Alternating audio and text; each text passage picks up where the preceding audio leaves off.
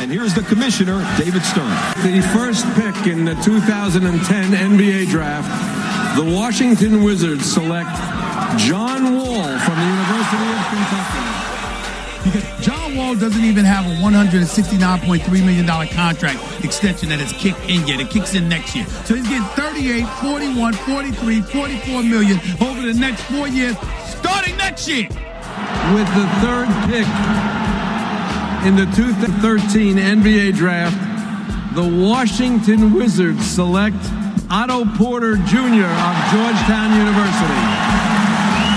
Otto Porter to the Bulls for Bobby Portis and Jabari Parker. The Wizards have agreed to trade Austin Rivers and Kelly Oubre to the Suns directly for Trevor Ariza, according to Adrian Wojnarowski, and he is here. The Wizards, let's talk about their front office, reportedly still in the process of interviewing candidates for their GM opening. Jackie, d- do they need to kind of hurry up and make this hire? Because everyone keeps talking about it. The Washington Wizards look like straight garbage. Straight garbage. Bradley Beal has tremendous value. Reset it. You do need to sell Bradley Beal. Yeah, and if I'm Bradley Beal, I want to be traded. Right. No, I, I can understand that. Uh, Euro step one, two. Euro step one, two. Euro step one, two. Euro step one, two. Hello, everybody, and welcome to the Eurostep NBA podcast. I am one of your hosts, Brendan Nunez, and the other host of this podcast is going to be a close friend of mine. That is Adam Taylor. How you doing, Adam? I'm good, man. What's up, guys? Coming So- at you all the way from over the pond. Yeah, there we go. We got both sides of it covered. Euro stepping, baby. Euro stepping. So the idea for this podcast is that throughout the off season, we just it's a general NBA podcast, and throughout the off season, we're going to spend two weeks on each NBA team. We're going to go in reverse alphabetical order, meaning we are starting with the Washington Wizards today, but we'll spend two weeks of probably a podcast each week. So about two episodes on each team, but then also throughout the week, of course, myself and Adam will be doing a lot of research, watching game film, and different things like this. And first half we'll be recapping last year, and then we'll also look ahead to the next season and just the general future of the franchise. What are your first kind of impressions of Washington from last year, Adam? Dude, they were trash. They were fucking terrible. Let's not sugarcoat this shit. They were trash, man. I mean, when you when we we were breaking down some film for them, what was it last week? Yeah, Their defense is is ridiculously bad. Their rebounding's appalling. Their transition play on both ends of the court was just a joke. There's a lot of work that needs to be done on that team, dude. Yeah, they finished 32 and 50. I mean, they had high hopes of being a playoff team this year at least with Brooklyn, Orlando, and Detroit all making it above them. Charlotte Miami had better records. I mean, the only bright spot, I guess, was the really nice, stellar play of Bradley Beal. I mean, he debatably got snubbed from that third team All NBA, but this team just has nothing going on for him. I feel like Bradley Beal's played himself to a position where he's either going to be the big fish in that small pond and see it through with them, or he's got that power now to be like, look, guys, I want you to trade me. Yeah, and I think that's where I mean it's all about is Washington gonna offer him this this max contract. And part of him not making all NBA is he lost out on nearly thirty two million dollars. Which obviously is huge and terrible for Brad's part, but I think that could make Washington more likely to keep him. And the other thing that starting for next season, John Wall's contract is just gonna just gonna kick in. The supermax extension they gave him, he only he sat out most of last year with an Achilles injury. Not last year, the year before with an Achilles injury. Came back this year, actually played 32 games, which is a lot more than I had expected. But then it was just, and then he went down again this season. The team just already had offered him this supermax extension and accepted.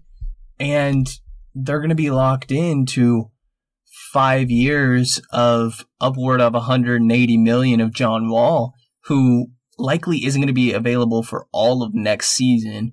They traded away Kelly Oubre, got back Trevor Ariza, who's a win now piece. He's going to be gone. They traded away Otto Porter Jr., who they had given a max contract also for Bobby Portis and Jabari Parker. Both of those guys restricted. Who it's looking like they might not even keep Portis. They fired their GM a week before the season ended. And then we're going after Tom Connelly, the Nuggets president of basketball operations. Didn't land him. Doesn't seem like they have a plan B because it's been eight weeks and they still haven't gotten anybody. There's just, there's nothing good about this team.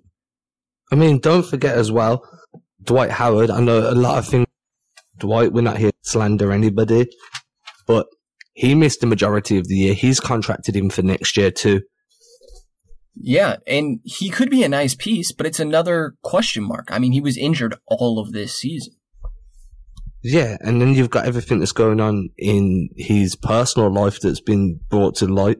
Yeah. His his attitude has been questionable for pretty much all of his career.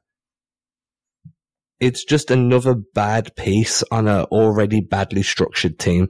They're they're in a really bad spot right now, dude. Yeah, last year, you know, their offense was okay, um, 10th in points per game and field goal percentage, but then sitting at 26th in three point percentage. And that's because the only guys sh- shooting well from deep are Bobby Portis at 40%. Satoransky is very efficient, nearly 40, 33 for Thomas Bryant. And of course, Bradley Beal sinking 35. Besides that, they're pretty terrible. I mean, and even that Thomas Bryant shouldn't really be considered in that list. They pass the ball okay and they get steals and that's their only positive defensive stat is that they force turnovers, but that's just because they're just risking shit going for these Hail Mary steals that if you miss, it's a wide open layup. They give up second most points per game, third field goal percentage, fourth and three point percentage, third most rebounds and assists per game. This team is terrible on the defensive end. And yeah, and part of that is because Dwight Howard was missing as well. I mean, your rebounds, Yeah. you're not going to be 27th in the league when Dwight Howard's playing. That's the one thing he brings for you. yeah, it was so fucking agitating to see them play Bobby Portis at center. Like that guy is not big enough to do that. And Thomas Bryant's all only offensive. Yeah, he's got no defensive at all. I mean, look, I'm looking at some players on this team now, and the way it's structured in a minute with people like Parker. But Yeah. you've got Parker, you've got Dekker, Dekker, sorry, players like this that are just not suited to this type of play. The roster was, like you say, it was constructed in a win now scenario. John Wall went down. Part of me feels he came back too early, and that's why. Um, it may not be, but at the moment, dude, they're looking down the barrel of the gun, and they're basically in tank mode without meaning to be in tank mode. Yeah, I mean, I don't even think there's really much to talk about from last year. I think that Satoransky played nice once he got his opportunity starting without Wall there.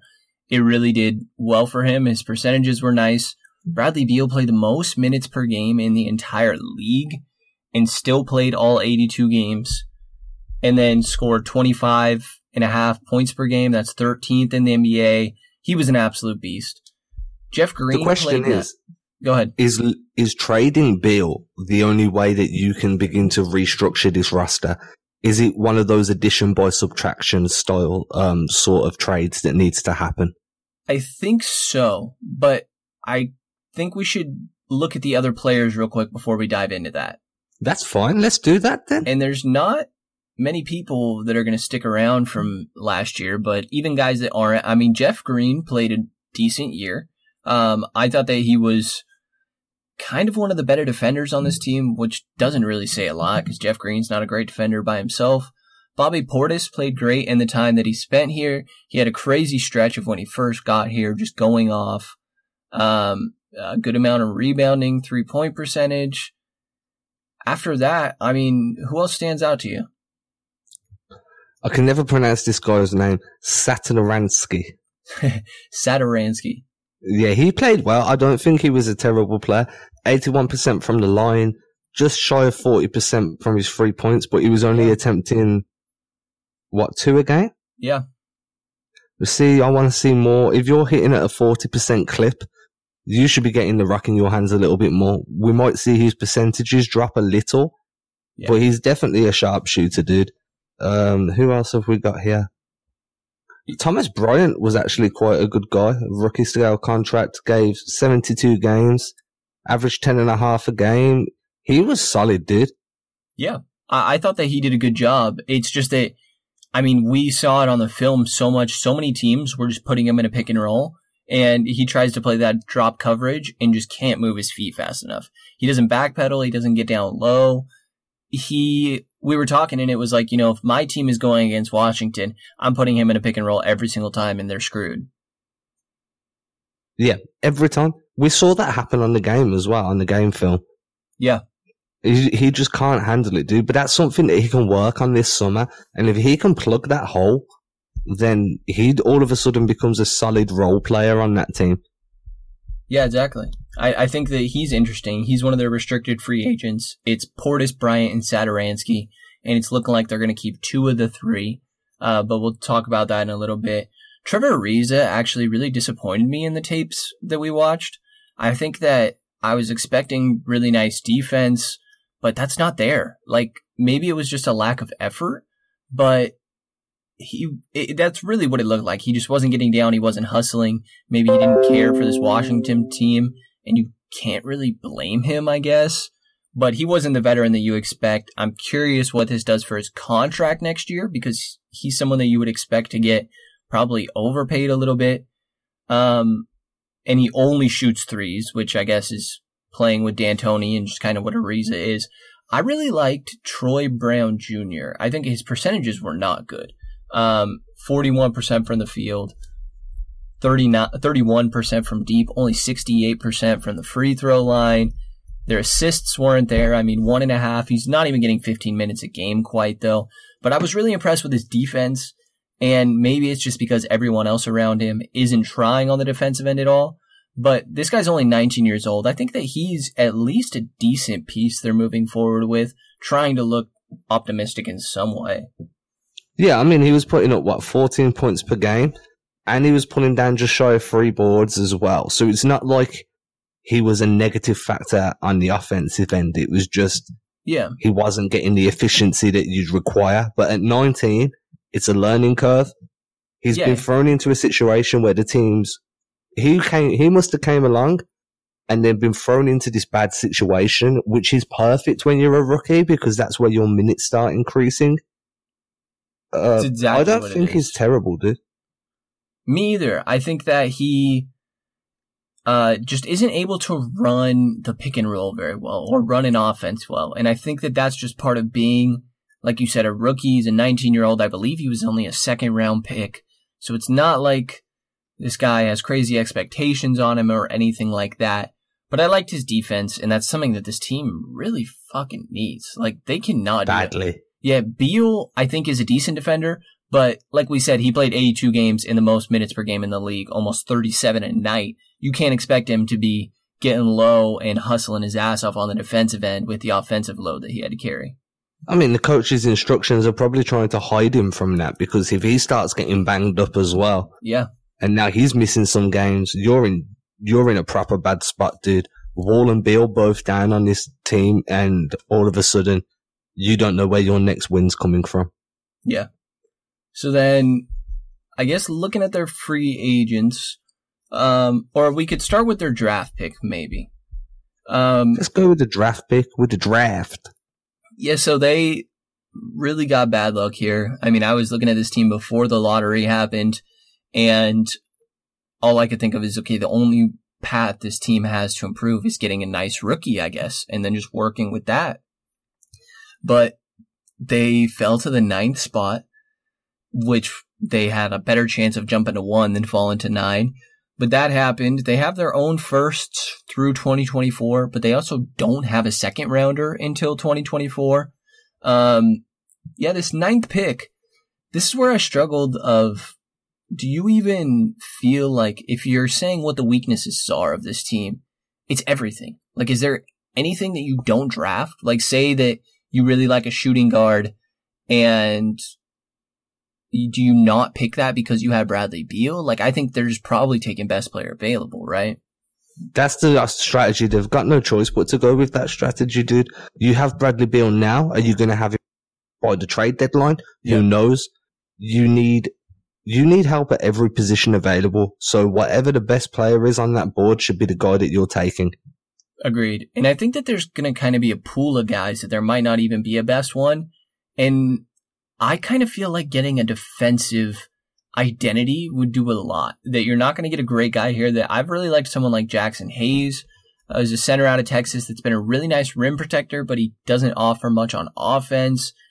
I just kind of like getting a defensive guy to be the anchor of your team because that is a piece that everyone needs. But maybe they go for a scorer, a scorer. Maybe Cam Reddish is still there. I really don't know. I mean, this team is. Look, if Cam Reddish is there, then you take Cam Reddish. Uh, if he's so. not on the board, like I'm, I'm quite high on Reddish, dude. i I know a lot of people are saying he's not going to translate well to the NBA. I disagree. I'm expecting him to be a solid player. I'm not saying he's going to be an all star, yeah. but you know, sixth, seventh man later in his career is not really a stretch for him. no, But yeah. if you look at rebuilding teams recently, teams like Boston, teams like LA Clippers, they all, yeah, I covered the Clippers by the way, but they, they all start with defense, dude. You get that defensive identity and then you start picking up players and p- slotting pieces in for your offense. If you're restricting points, then it makes it much easier to win. It's common sense. Reddish has really interested me with his defense. I didn't realize how long he is, and he has a really high defense potential. I'm really high on Reddish, dude. I'll be shocked if he falls any lower than 10th. Yeah, I've seen a lot of things saying the Cavs at five, but who knows? The other guy I like for Washington is Bol Bol because I think that he has top three talent in this draft, but he has injury concerns. And I think that Washington isn't doing anything next year. If you need to, you could redshirt him even for a year, tank one more season because, I mean, you're not doing anything this team next year anyways. They're going to need a couple more draft picks to get out of this. Yeah, and they're going to need to be really creative in the free agency market this summer. Yeah, because Players aren't going to want to come, dude. No. So the guys that are out are, uh, we'll go with the unrestricted free agents. Sam Dekker, you can open the door for him. Trevor Ariza, Jabari Parker are, uh, is a nice piece. I despise Parker. I think that his defense is one of the worst things I've ever seen, but he has really nice offense. I will say that. Um, Jeff Green is gone. Wesley Johnson is gone. And you don't really have money to bring any of these guys back, and you shouldn't be interested unless it's maybe Jeff Green. I think that's okay if you can get him on the same type of contract. Last year he was only 2.3 million. He's from Washington. I think that Jeff Green would be fine, but your restricted free agents, Bobby Portis, Thomas Satoransky, and Thomas Bryant. The reports uh, are just words that I've seen, and this is from Fred Katz, the athletic cover for the Washington Wizards was saying that he thinks that they are likely to bring Satoransky and Bryant back and not Portis. And I think that was surprising to both of us. Well, the thing is with, so these guys are on the restricted market, right? Yeah. So you don't know what's going to get offered to them during the off season anyway. Yeah, that's been kind of interesting to me on Portis, guys would get. yeah, and Portis could don't forget some like, teams with 12. money start playing mind games here, dude. So they'll start upping offers just to see how far Washington are willing to go. You know, Yeah. Yeah. that's how you end up with these terrible contracts. That's how Washington had to sign Otto Porter Jr. because the Nets offered him a max. Yeah, and this is what happens because if you believe he's going to fit well, if somebody out there, if a team out there with cap space knows they're not going to bring in any huge name free agent, but then look at Bobby Portis and be like, "Do you know what? In two years down the line, this guy's going to be exactly what we need him to be. Our system's made for his style of play. Let's go and offer him a huge contract. Now, Washington are already screwed cap wise. So if they, if they match, they're fucked. If they say no and Portis leaves, then it's the other team's problem. Nine times out of ten, a team wants to kind of match just because they've spent the time and money developing this guy. Yeah. And they're only looking at 16.3 million in cap space. That's with John Wall's supermax kicking in. Bradley Beal's last year of his contract. Ian Mahimi still having 15 million. The Dwight Howard and Troy Brown contracts. They only have six real rotation guys, and John Wall's not going to be available. Five rotation guys locked in, and only 16 million to work with. Um, It's going to be a hard. yeah, these restricted hard- guys are all bird rights at least, but I mean the market for Thomas Bryant. I think that they're going to keep him because they're really proud of finding him late in the draft. They think that he's a nice piece. I hope they don't get too caught up in that though, because his defense was terrible, like terrible. It seemed like you cannot play him. He doesn't hit the free throw, so I don't know. I think that they could get him back for. What do you? I mean, how many other guys are going to come in off a Satoransky deal, dude? Everybody I- wants yeah. spacing. That one's nice. I, I think that he could be interesting. I think the Kings would be interested. I think that obviously teams like the Magic, uh, the Suns, the Bulls, teams that are going to get these young rookies also having a nicer backup. And Satoransky's only 26. It's not like he's slow in any way. He's efficient. I think that he could be a really nice backup point guard. But what's the money for a backup point guard? Like 10 million absolutely max? Yeah, I'd say so. But you, so that'd be like what? You saying 10 million per year? Yeah, which even now, when you've only got do, like, 16 million for the Yeah. for, in cap room, are you giving up 10? Unless you're structuring it so it increases in two and years two, Yeah. two and three. And this is Then just, you- I mean, that's an overpay, but some team, like you said, could come in and just know that Washington can't offer that.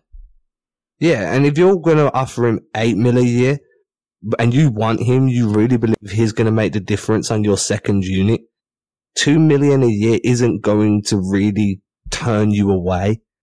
No. You know? Oh, Yeah. but Washington can't match can't match ten mil a year because now you've got six million and you've still got to fill out an entire roster. Yeah. I could see something maybe like a three year, 25 million, something like that. Um, but That yeah, might even still be too much for Washington. it- it's going to be, eh, but they do have the bird rights, so they can go over with these guys. But after this, I mean, what else are they filling out their, their roster with? Like, I It's- feel like they have yeah. to trade second rounders for cash. It, it really blows that they don't have another second rounder. Um, uh, yeah, I mean, it's going to be so Because they don't have trade roster. pieces, dude.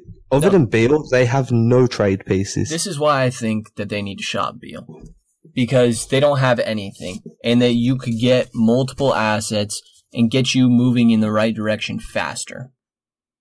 See, part of me thinks as well that they're looking over a team like Portland, who have stuck with Lillard and McCollum, and they've been through the bad, they've been through the mediocre, and then this year it came good, you know?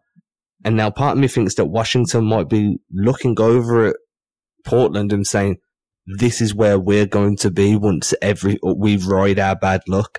The difference is Lillard hasn't had the injury history of Wall Yeah, and you have no idea what type of players coming back after this injury. yeah, that's the real issue. I mean, and you're going to spend an entire year not having him there. That's another wasted year of Bradley Beal, who's only 26. I mean, we've talked about that a few times, and that's just crazy that he is still that young. But it's just, it's a rough spot. I mean, this is why I think that you need to get rid of Beal and get multiple pieces back and hopefully a pick. I mean, I dug down and looked at what previous superstar trades have been. And just to go through a couple of them, Paul George for Victor Oladipo in the 11th pick, which turned into Sabonis.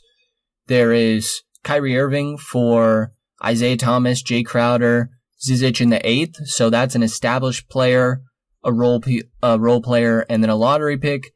James Harden, which is a very similar situation as Bradley Beal. It would be if they didn't want to pay this max contract for only Jeremy Lamb and a 2013 and 14 first and second round picks, which is a lot of picks there. Uh, Blake Griffin for Tobias Harris, Boban, a first and a second.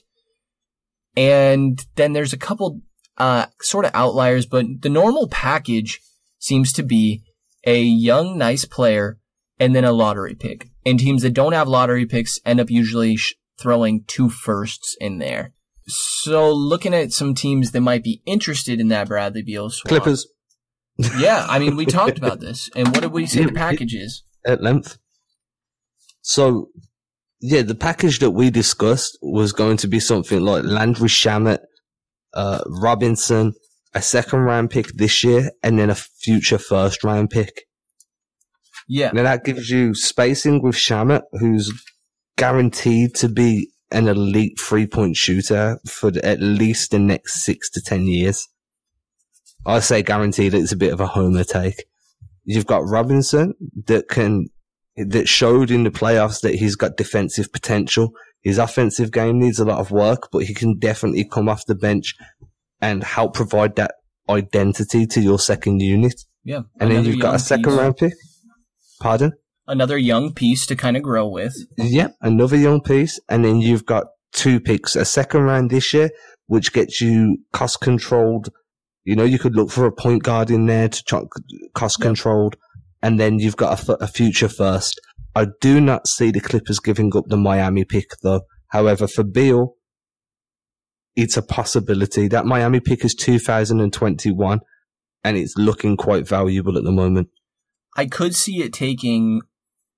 I believe that the Clippers have the Philly first this year, or may, no next year. So I could see Uh-huh. taking two firsts, but say like the Philly first and your own as well.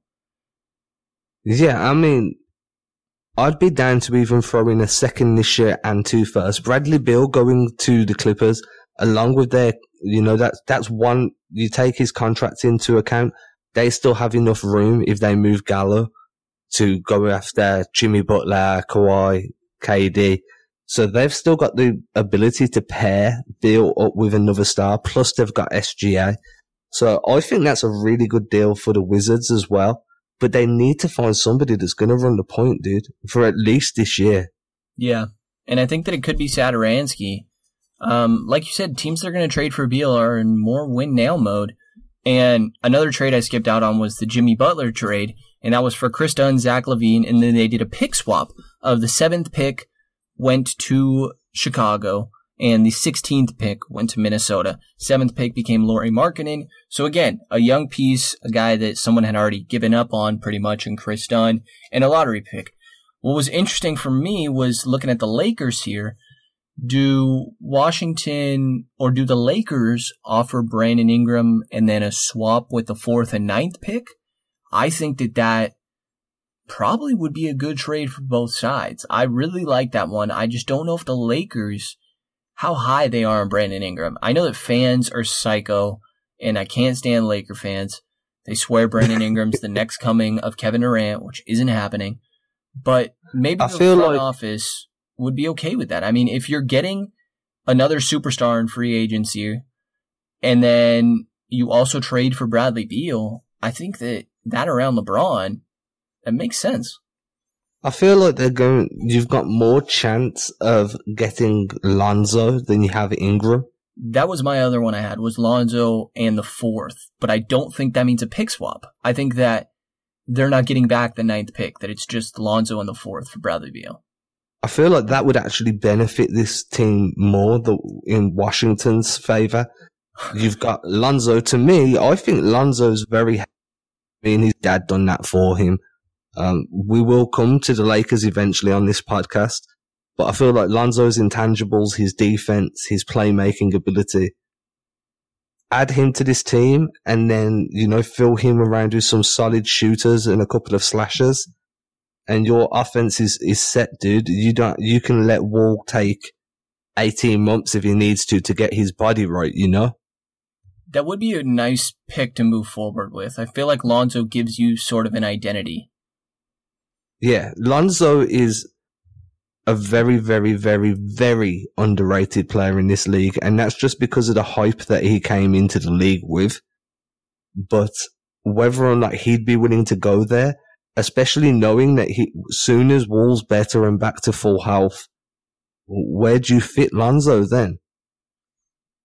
Yeah. I mean, I don't. They can't play together. Their games are too. they're you know, they ball clash. dominant. Yeah. Yeah, dude. I just don't think that you even worry about Wall anymore, to be honest. You just kind of get the best back that you can because you don't know what, jo- what John Wall is going to become. if he comes back and can spend. So if all of next year dries out, then he still has three years left, almost 40 million each year. I mean, could you maybe dump that to a team? Like if he's healthy for a little while? I think so. If you're in this rebuilding phase, I don't think that you're considering John Wall that much when it comes to these new building pieces. I think Lonzo's a really, really good trade option, whether yeah. or not Lakers bite, because then they have to go out and find a new point guard themselves. I don't see Kuzma going anywhere. I think Kuzma out the three of Ingram, Kuzma, and Lonzo. I think Kuzma's the guy you're going to struggle to get them to part ways with. Exactly, I agree. And then just uh, hypothetically look at a couple others, there's the Boston Celtics always have a lot of draft picks. You could offer Jaylen Brown and the 14th plus the 22nd pick. I don't know if that's better than Lonzo in the fourth. I don't think that it's. It depends who you like better. It's not far off, dude. Yeah, I, I mean, mean, the thing is, Jaylen Brown gives you instant defense, instant athleticism. I'm so high on Jaylen Brown. He's also my favorite dude, player in the NBA, but I, I, I legitimately think yesterday. he's Jimmy Butler. Yeah, dude, I said this to someone yesterday. Brown has been underused this year, especially due to the pieces that were available to Boston. His minutes were down, his his usage rate was down, but he still put up numbers, dude. He had that bad start to the year. We all saw it. He took took a lot of criticism, but then he pulled it back, dude. He's a consummate professional, high IQ guy, high basketball IQ guy it just depends what Washington favors, dude. It's literally a coin flip at that point. I wonder how much the pick makes a difference also being 14th and 22nd, but you could use more picks rather than just a higher one also. Maybe it does take the 14th, the 20th, and the 22nd. And that's not bad for Boston either to have to give up all those. Bradley Beal's an exceptional guy for how young he is. If you were also, say swapping. Mm, maybe you're not including the AD, but then you still have Kyrie Irving is the same age as Bradley Beal. You would have Jayson Tatum still, Marcus Smart, who's about the same age as well. I mean, it fits the time frame. Another another package I have is the Knicks, and in this depend how they feel about the three pick, but this looks very similar to what I feel like the Jimmy trade looked. For Jimmy, it was Kris Dunn, a guy that people had given up on, and a nice promising piece in Zach LaVine. So I put F- Frank Ntilikina, player given up on, but still potential young guy, and then Kevin Knox, who had a disappointing rookie year, for a swap of the third pick with Washington's ninth pick. And I feel like this is really nice for both teams. It just depends on how the Knicks feel about RJ Barrett. I don't see them passing up on RJ Barrett, to be honest. But Bradley Beal's a sure hit, dude. You you know what you're getting. This is the thing people have to remember with the draft. You don't know if that player's going to be a bust or not until six to nine months down the line, minimum. Usually, what I say is you hope that RJ Barrett becomes the level of talent that Bradley Beal is. You know. But is it? How likely is that to happen? Exactly. And the other part of it is that he could be a lot better. Like this is true. He's stretch, but there's a chance, you know, and that's why people hold on to these young guys. No, I'm not arguing there, dude. I'm not arguing. I just feel like for every Bradley Beal, you have a Markelle Fultz. This is true. You know, and I know they weren't picked both picked first, were they? Beal wasn't a first rank, a first pick. He was a third. There we go. But it's the similar aspect, you know. For every high pick you have that turns into a superstar, you have another that just completely and utterly washes, dude. Exactly. So, I mean, you're, like you said, you're getting a surefire thing. And I feel like if the Knicks are also getting big name free agents in the offseason like they think they are, I mean, if you have Kevin Durant and Bradley Beal, plus you're still able to fill in maybe even another max guy, I mean, that team's no joke. No, the Knicks are positioned to have a really good summer. Bradley Beal, wherever he goes, will help change that landscape of that conference. Yeah. Because the teams that go for him are going to be teams that are going to be pairing him with another superstar. He's getting slept on the most in this offseason. I think he's one of the biggest storylines. Oh, for sure, dude. He, look, the Washington Wizards franchise rests, well, their immediate future rests on what they choose to do with Beal. And what Beal chooses to do too, he could, he could demand out, dude. And who the hell is even making these decisions? Like, you need to get a goddamn general manager. And fast. We're moving into that time of the year when decisions need to be made. You should have a scouting network out there. You should already have a game plan knowing who you're going to target. Exactly. And teams are going to realize, okay, this general manager I'm talking to has only been here for a week. Like, what the hell is going on? And they just don't have a good culture there. I've heard, I read stories of even when Arenas was there. I mean, Ernie Grunfeld's been there for 15 years, the guy that just got fired. When Arenas was there, coaches would tell him whatever when he was misbehaving that he's going to get fined. And he would go talk to Ernie Grunfeld and the fine would just never happen. That players would never actually get punished for showing up late to practice or anything like this. There was no culture in place. And this next guy needs to come in and get that started because if you let these millionaires just not hustle, I mean, some guys are going to do that. Not everybody has that built in. You have to have that culture and identity and someone that's going to hold these guys accountable. Now, I feel like at the moment, with the way they're structured in the front office as well, there's, like you say, there's no accountability and there's no appeal to play for this team. What you're going to find is the people they sign this year, they're going to be because they weren't getting offers elsewhere. Yeah. They also have no It- money. Yeah, this is it, dude. It's going to be minimum contract guys that are struggling and just clasping onto any way to stay in the league. You know, and that's good in a way because that means the guys you bring in are hungry. They're playing for a new contract next year when teams have money again. Isaiah Thomas is actually a possibility for this team, dude. That's an interesting idea. I don't, I don't hate that.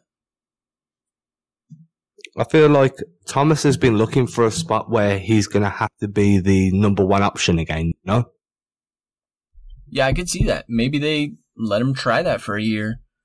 Um, other teams that I feel like could be interested, I feel like the Magic could be a sleeper. I don't know if they'd be willing to throw Jonathan Isaac in a first, maybe, because they de- definitely need the offense. Isaac's a nice piece on both ends.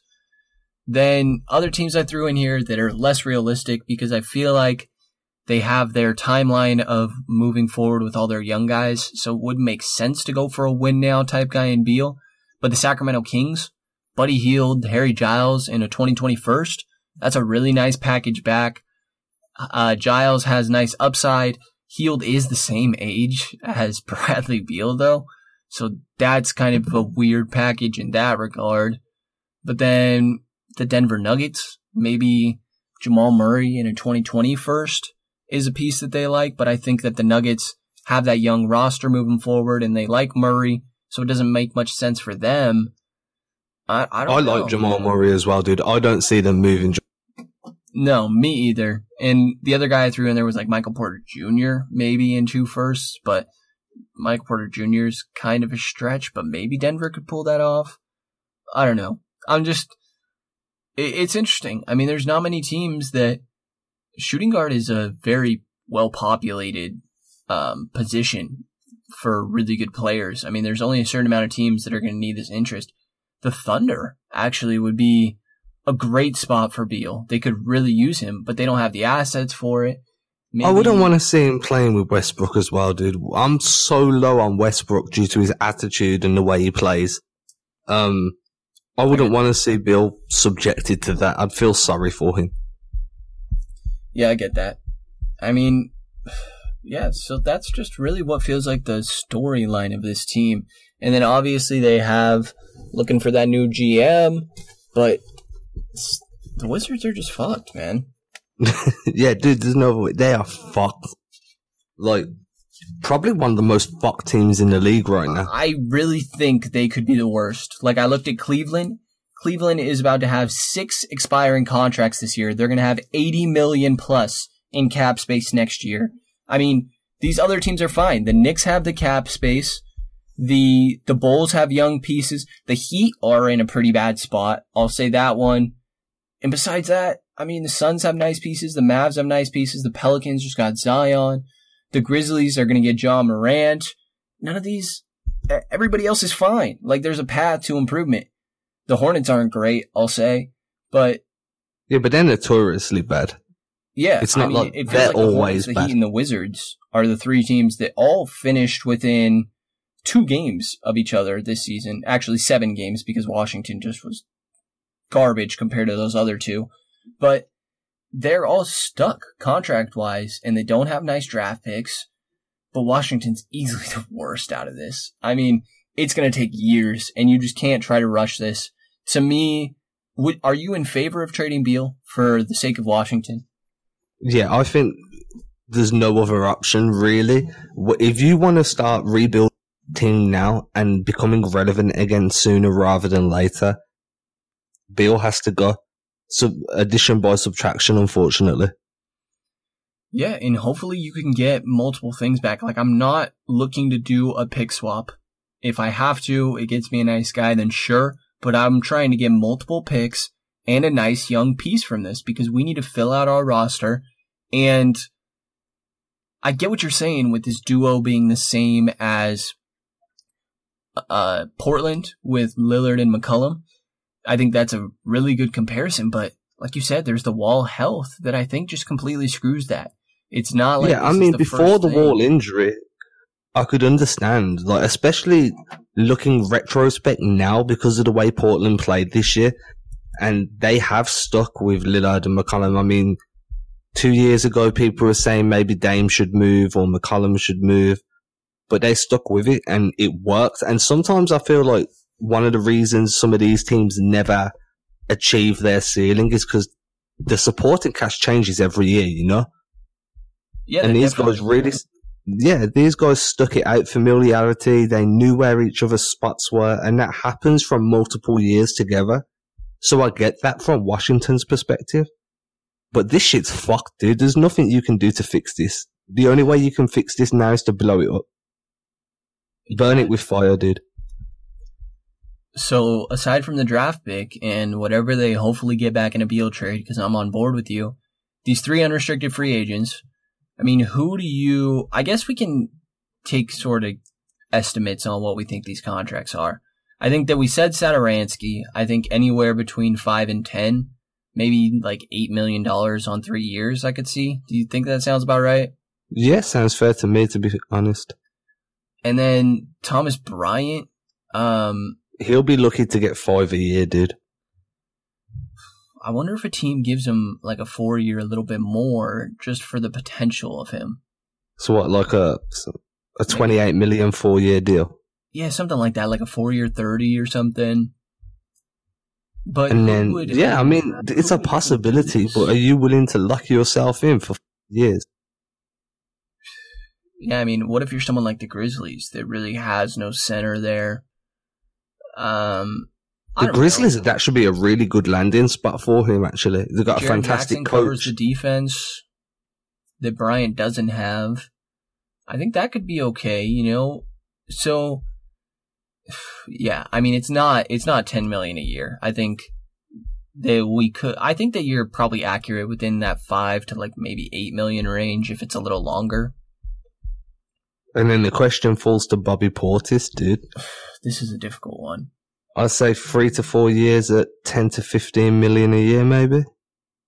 Yeah, and I think that 15 is a little high. This is what I'm saying, though. It's just if they really are Yeah, high on exactly. Portis.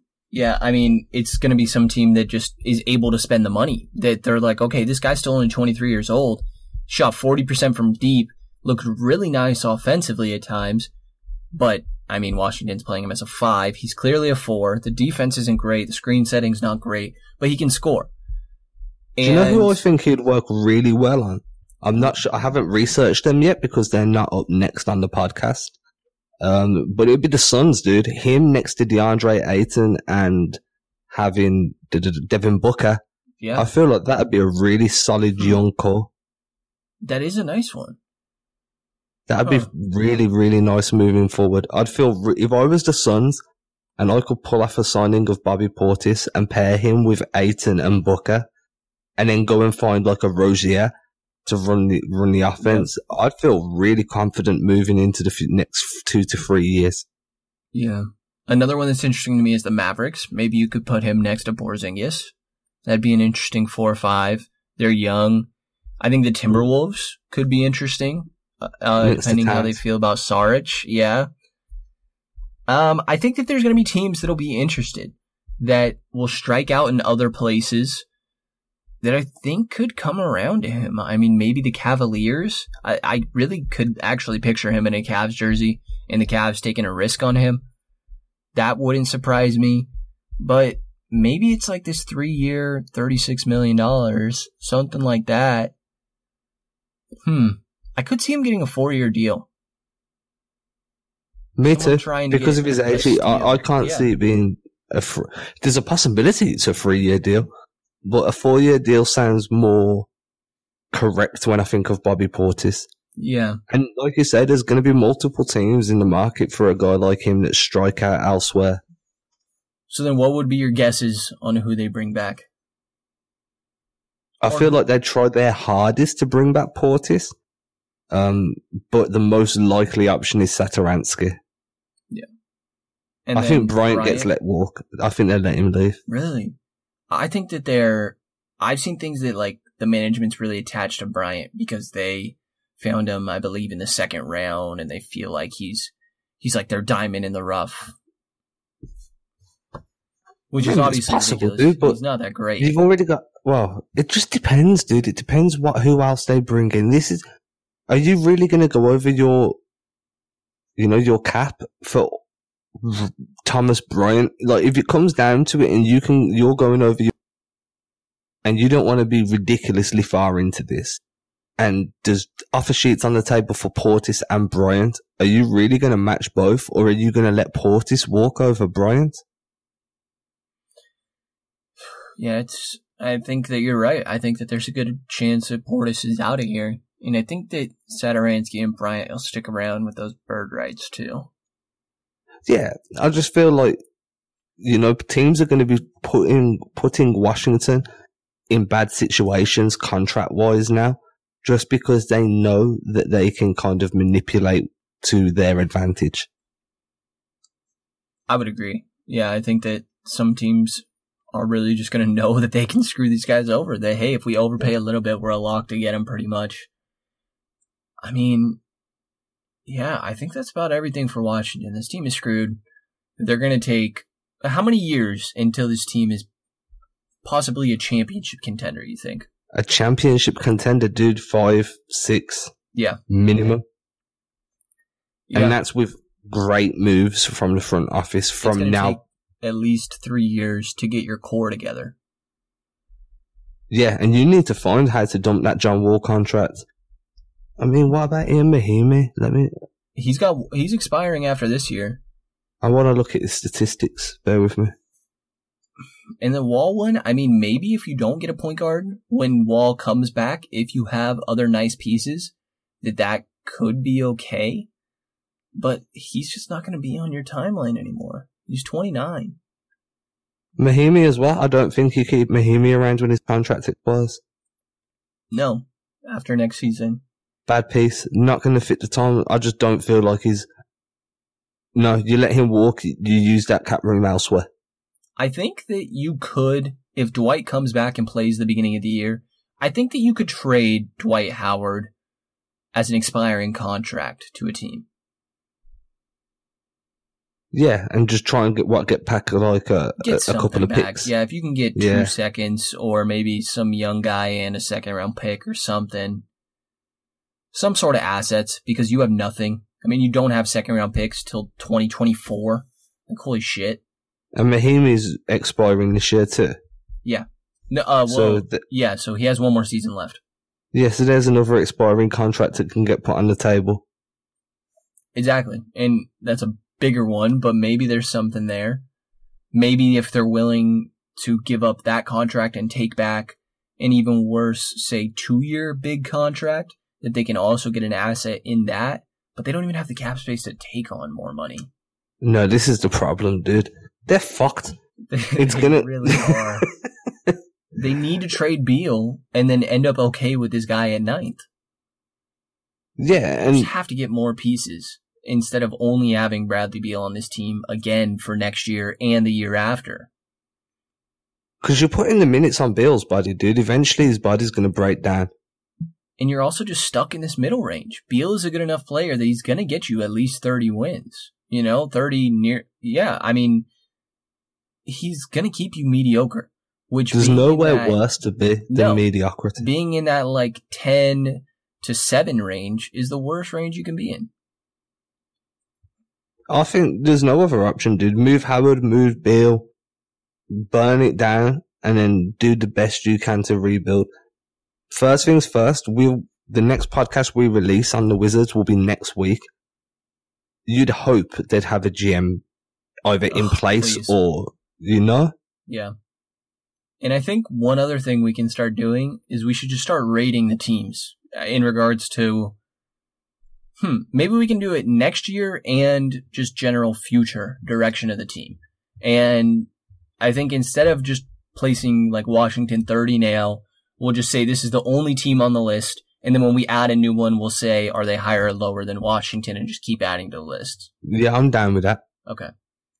Um, I think that that might be it for Washington, man. Do we need to come back next week and let these people know about the future? I feel like there's no more to speak on on Washington, dude. Yeah, there might not be. I think that we can. Okay, we so probably to can summarize, Washington out. everything- to summarize, Washington are fucked. They're going to stay fucked until they move Beal. They're still going to be fucked unless they get a decent GM.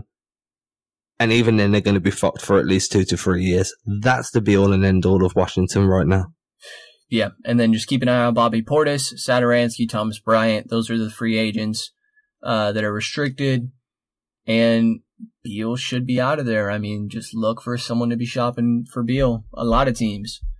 Um, yeah, I think that that is going to do it. Who is your favorite player on this Washington team? Bradley Beal. Has to be. It's the the, only only player worth answer. watching, dude. Yeah, I watched Washington get blown out when they still had fucking John Wall playing, dude. yeah. Like, John Wall would have gave them what an extra twenty, maybe twenty-five wins a season. Yeah, I mean, that might be a little high, but they would have been a playoff team for sure. Yeah, with Beal and John Wall, I'm saying like, but they were never championship material. They were never conference finals material. This team would have got eight alive against Boston, Philly, Milwaukee, Toronto. And they went and traded their good pieces, these young pieces that should have gotten you assets back of Kelly Oubre for Trevor Ariza, an expiring contract that's a win now player. You needed to get some sort of piece back there. So you lost Kelly Oubre for nothing. You traded Otto Porter for Jabari Parker and Bobby Portis. Jabari Parker is hot garbage. He is gone. And Bobby Portis, Bobby Portis is at least restricted. You have bird rights to him, but you're probably not going to be able to afford him. You got rid of Otto Porter for nothing. You lost. This is terribly run. Like, it, like you said. I mean, summary. Can I ask you one fucked. more question before we end this podcast? Yeah. Do you see Jabari Parker landing on another NBA roster?